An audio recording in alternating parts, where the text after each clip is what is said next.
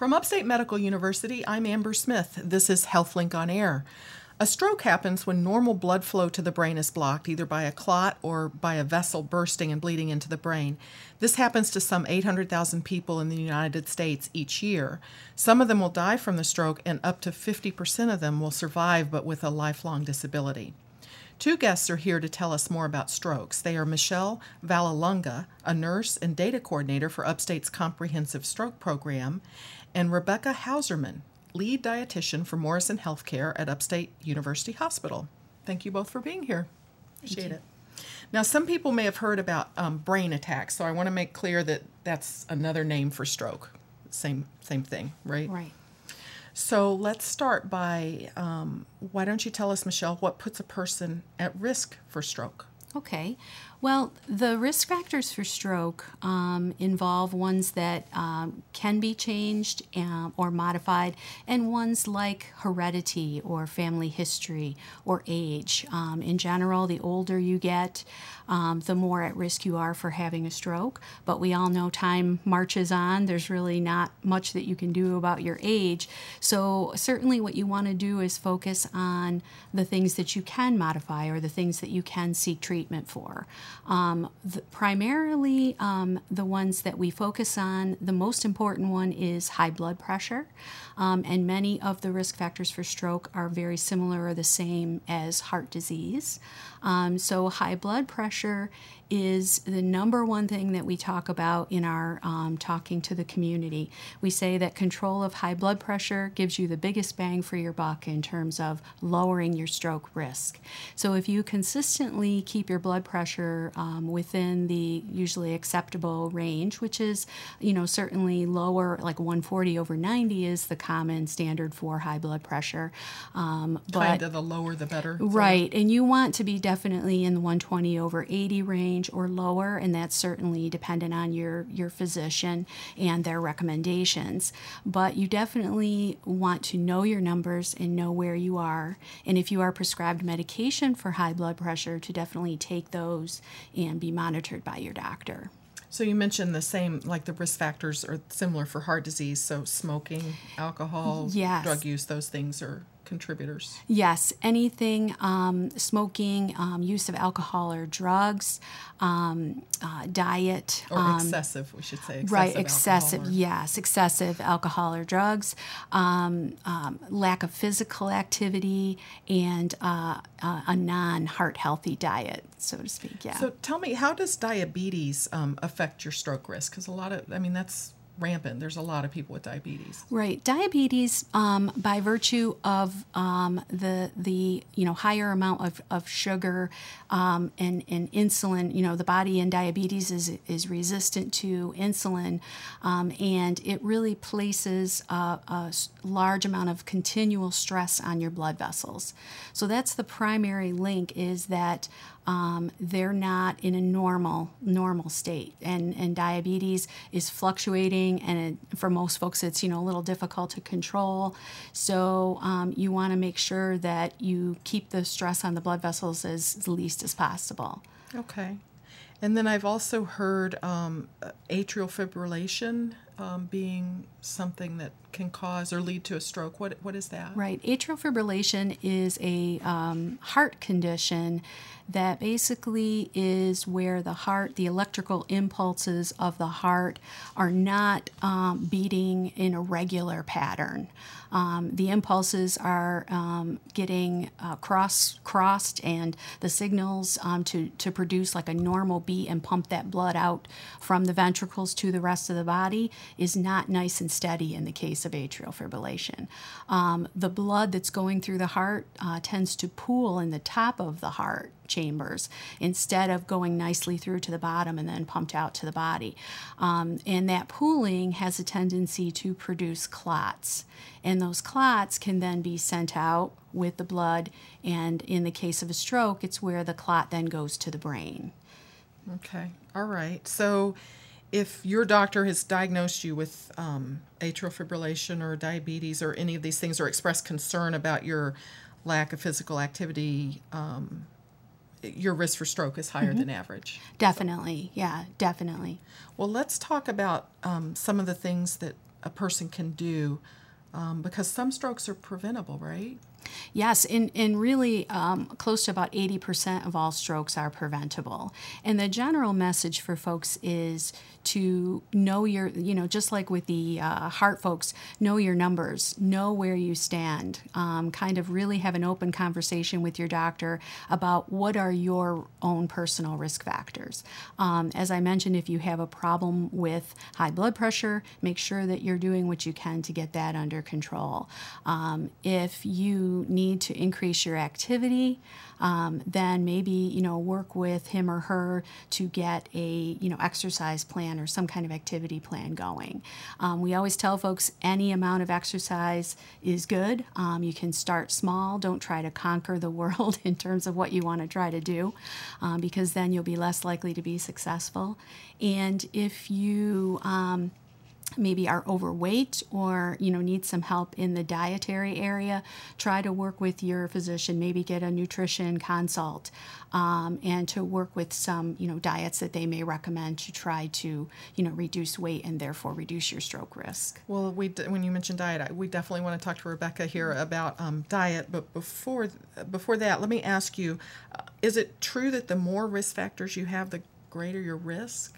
Like, are they cumulative? Yes, okay. yes, they are. And I, I think that definitely is something people need to be aware of um, because, you know, you want to kind of work. We always try to tell folks, you know, balance out those risk factors, try to do a little bit of, you know, help to control each one.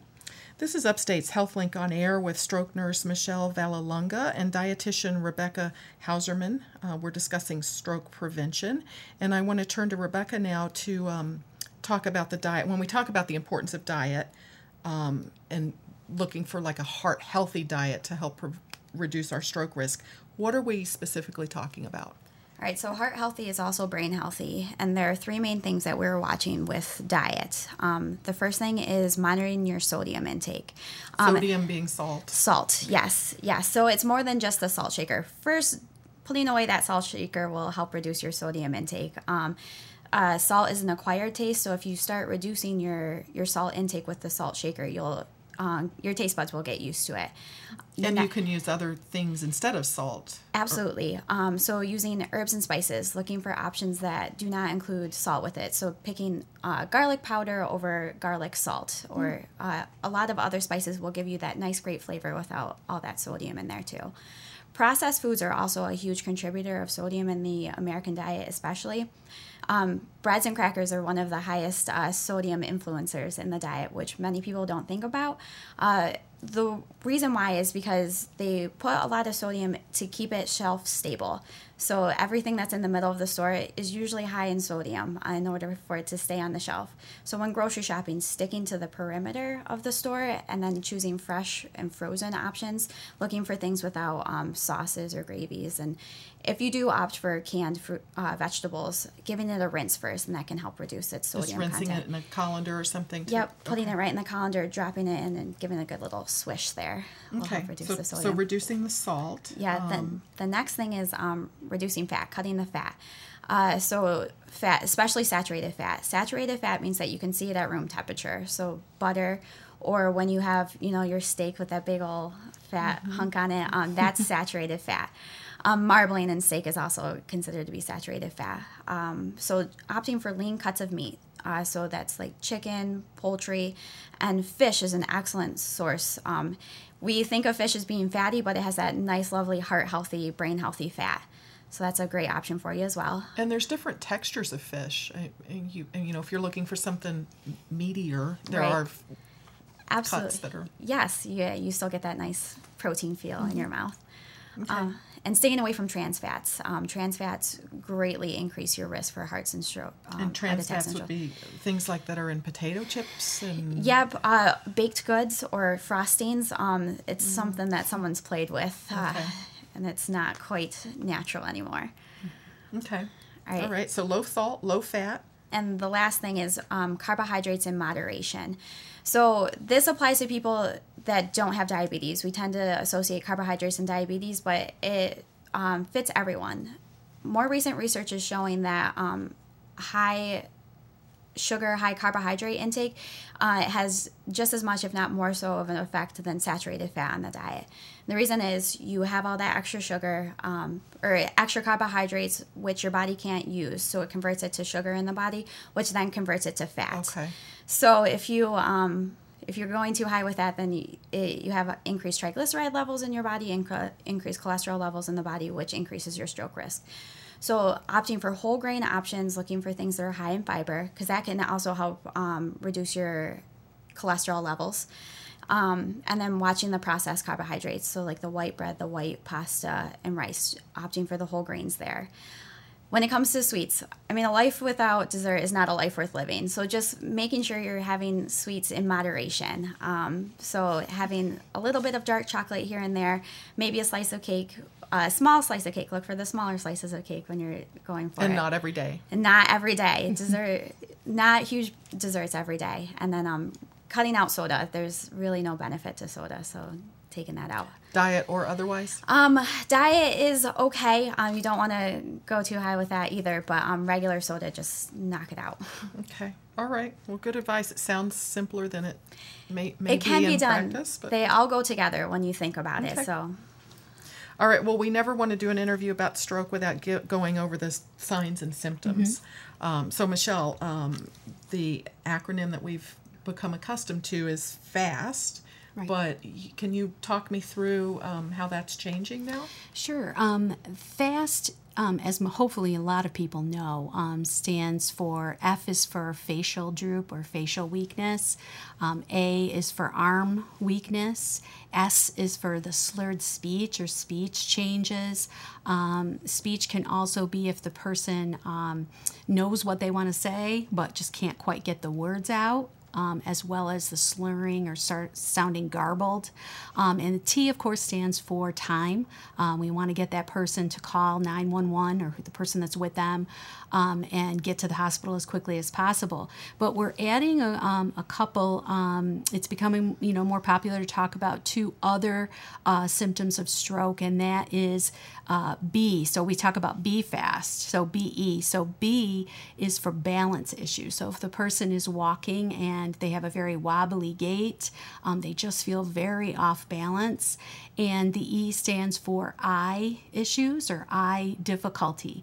Um, that could be um, uh, blocking of the visual field, like you all of a sudden can't see in half of your visual field, um, blurred vision that won't go away, or the person suddenly starts to look in only one direction. Um, those are things that where you, if you see any of those things, you definitely want to call 911 and get the person to the hospital because those can all be signs of uh, uh, stroke. Now, are these these are signs that you might see in another person? Mm-hmm. But if would you be able to recognize these in yourself? Yeah, I think we've had some we've had cases where folks know they just definitely feel that something is not right. Um, the idea with stroke most of the time is the changes that you see are sudden. So we always tell folks they're like, "How will I know? How will I know to call?" Um, most of the cases we read, they do know because all of a sudden they're fine one minute and then all of a sudden they're experiencing these symptoms. So um, then it's time to call. Good to know. Mm-hmm. This has been Upstate's HealthLink on Air with stroke nurse Michelle Vallelonga and dietitian Rebecca Hauserman discussing stroke prevention.